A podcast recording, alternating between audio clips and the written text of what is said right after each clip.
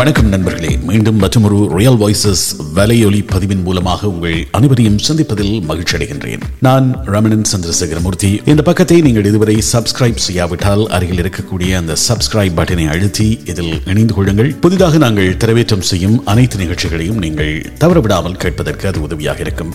அதேவேளை இந்த நிகழ்ச்சி உங்களுக்கு பயன்மிக்கதாக இருந்தால் இது பற்றி உங்கள் கருத்துக்களை எங்களுக்கு அறிய தாருங்கள். அதே போன்று மற்றவர்களோடும் இந்த நிகழ்ச்சியை பகிர்ந்து கொள்ளுங்கள். வாருங்கள் இந்த நிகழ்ச்சிக்குள் செல்லலாம்.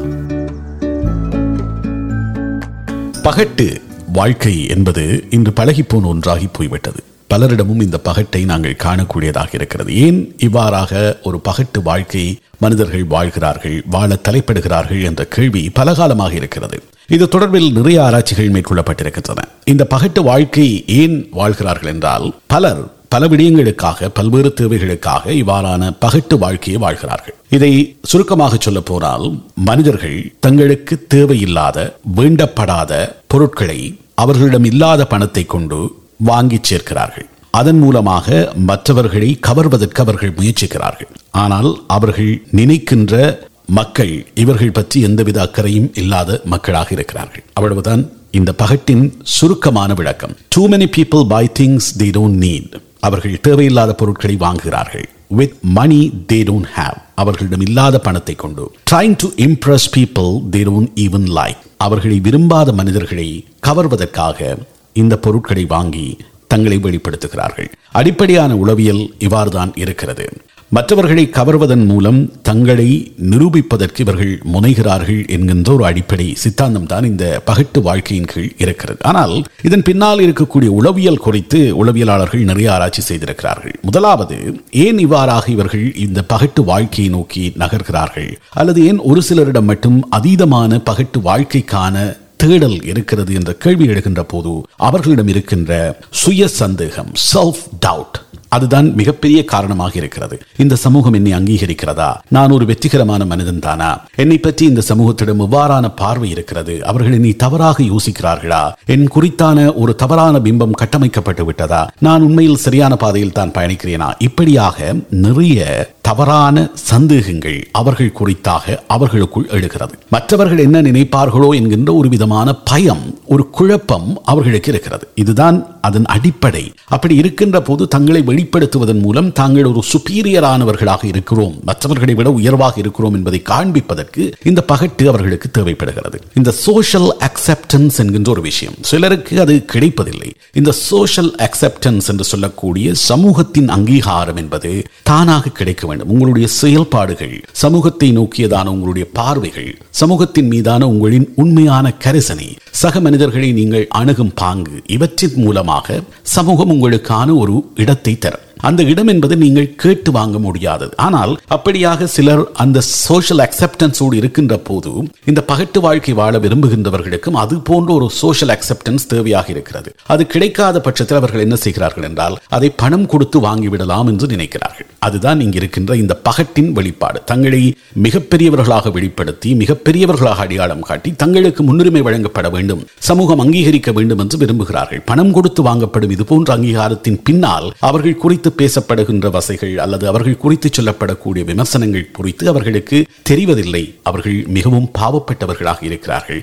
ஏதோ ஒரு வகையில் இந்த சமூகத்தின் அங்கீகாரத்தை பெற்றுவிட வேண்டும் என்பதற்காக தங்களை ஷோ ஆஃப் பண்ணிக் கொள்ளுகின்றவர்களாக அவர்கள் இருக்கிறார்கள். இதுதான் அவர்களின் பகட்டிற்கான அடுத்த உளவியல் காரணம் என்று சொல்கிறார்கள். அடுத்தது அவர்களுக்குள் இருக்கின்ற ஒரு பாதுகாப்பின்மை இன்செக்யூரிட்டி என்று சொல்லக்கூடிய ஒரு விஷயம். அவர்கள் எல்லாவற்றிலும் பயந்தவர்களாக இருக்கிறார்கள். கடந்த காலம் பற்றி யாராவது கிண்டி விடுவார்களோ கடந்த காலம் பற்றி யாராவது பேசி விடுவார்களோ தங்களை பற்றி தவறான பிம்பம் ஏதாவது உருவாக்கப்பட்டு விடுமோ? என்கின்ற ஒரு பயம் அவர்களுக்குள் இருக்கிறது. பொதுவாகவே இந்த பயம் கடந்த காலத்தில் தவறு இழைத்தவர்கள் கடந்த காலத்தில் தவறான பாதையில் பயணம் செய்தவர்களுக்கு இருக்கும். இப்போது அவர்கள் திருந்தி விட்டதாக காட்டிக்கொண்டாலும் இப்போது நல்ல வழியில் பயணிப்பதாக சொல்லிக் கொண்டாலும் கடந்த காலம் குறித்தான பயம் என்பது அவர்களுக்குள் இருந்து கொண்டே இருக்கும். அதை மறைப்பதற்கு அவர்களுக்கு ஒரு பெரிய முகமூடி தேவைப்படுகிறது. அதை பகட்டுகின்ற போர்வையில் அவர்கள் வெளிப்படுத்துகிறார்கள். இன்செக்யூரிட்டி என்பது இதைத்தான் குறிக்கிறது. கடந்த காலம் குறித்தான பயம் அவர்களை சமூகம் ஏற்றுக்கொள்ளவில்லையோ என்கின்ற அச்சம் தங்களுக்கு ஏதாவது நேர்ந்து விடுமோ தங்களை பற்றி யாராவது குறை சொல்லி விடுவார்களோ தாங்கள் கட்டமைத்து வைத்திருக்கின்ற பிம்பம் உடைந்து விடுமோ என்கின்ற பயத்தினால் அதை தாங்கி பிடிப்பதற்காக அவர்கள் இந்த பகட்டு வாழ்க்கை பகட்டு உலகத்திற்குள் தங்களை கொண்டு சென்று கொண்டிருக்கிறார்கள். இதுதான் பகட்டின் அடுத்த பரிணாமமாக இருக்கிறது. அடுத்தது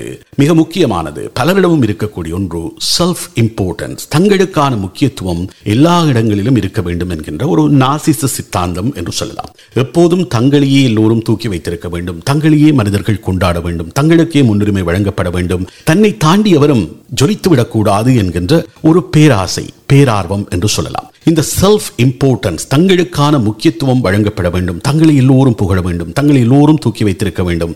தங்களுக்கு மட்டுமே முக்கியத்துவம் கொடுக்கப்பட வேண்டும். எந்த ஒரு சபையிலும் நாங்கள் மட்டுமே உயர்வானவர்களாக மற்றவர்களால் கொண்டாடப்பட வேண்டும் என்று சொல்லக்கூடிய ஒரு நாசிச மனநிலை தான் இந்த செல்ஃப் இம்பார்ட்டன்ஸுக்கு காரணமாக இருக்கிறது. தங்களுக்கான முக்கியத்துவம் கிடைக்க வேண்டும் என்பதற்காக தங்களை பற்றி மிகப்பெரிய ஒரு பிம்பத்தை கட்டமைப்பதற்காக அவர்களுக்கு இந்த பகட்டு தேவைப்படுகிறது. ஆனால் உண்மையில் இந்த பகட்டு என்பது நாங்கள் ஆரம்பத்தில் சொன்னது போல மற்றவர்கள் தங்களை விரும்ப வேண்டும் அல்லது தங்கள் பால் ஈர்க்கப்பட வேண்டும் தங்களை பற்றி ஒரு பிரமிப்பு ஏற்பட வேண்டும் என்று இவர்கள் நம்புகிறார்கள். ஆனால் உண்மையில் இவர்களை பற்றி அந்த பிரமிப்பு என்பதை விட இவர்கள் மீதான விமர்சனம் அல்லது இவர்கள் தொடர்பான ஒரு பச்சாதாபம் தான் மற்றவர்கள் மத்தியில் தோன்றுமே தவிர இவர்கள் எதிர்பார்த்தது போல இவர்களுடைய பகட்டை பார்த்து மற்றவர்கள் பகல் கனவு காண்பதோ அல்லது இவர்கள் மிகப்பெரியவர்கள் என்று எண்ணுவதோ மிக மிக குறைவு.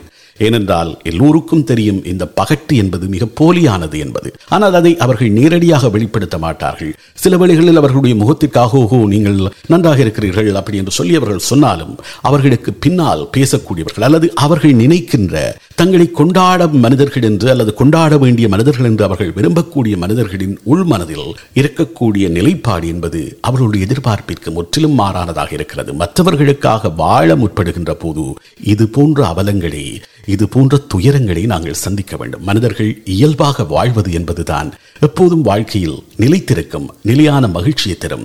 இந்த பகட்டு என்பது ஒரு நாளில் உடைந்து போகும் போது அது ஏற்படுத்தி வைத்திருக்கின்ற பிம்பம் சிதறுகின்ற போது தாங்க முடியாத வேதனையை ஏற்படும் அந்த பகட்டின் மூலம் கிடைத்திருக்கின்ற சந்தோஷம் அதன் மூலம் கிடைத்திருக்கின்ற அந்த குறுகிய கால வாழ்க்கை என்பது உடைந்து சுக்குநூறாகின்ற போது ஏற்படுத்துகின்ற வேதனையை விட சாதாரண வாழ்க்கையில் நாங்கள் சந்திக்கக்கூடிய சவால்களை தாண்டி பயணப்படுவது எப்போதும் சிறப்பாக இருக்கும்.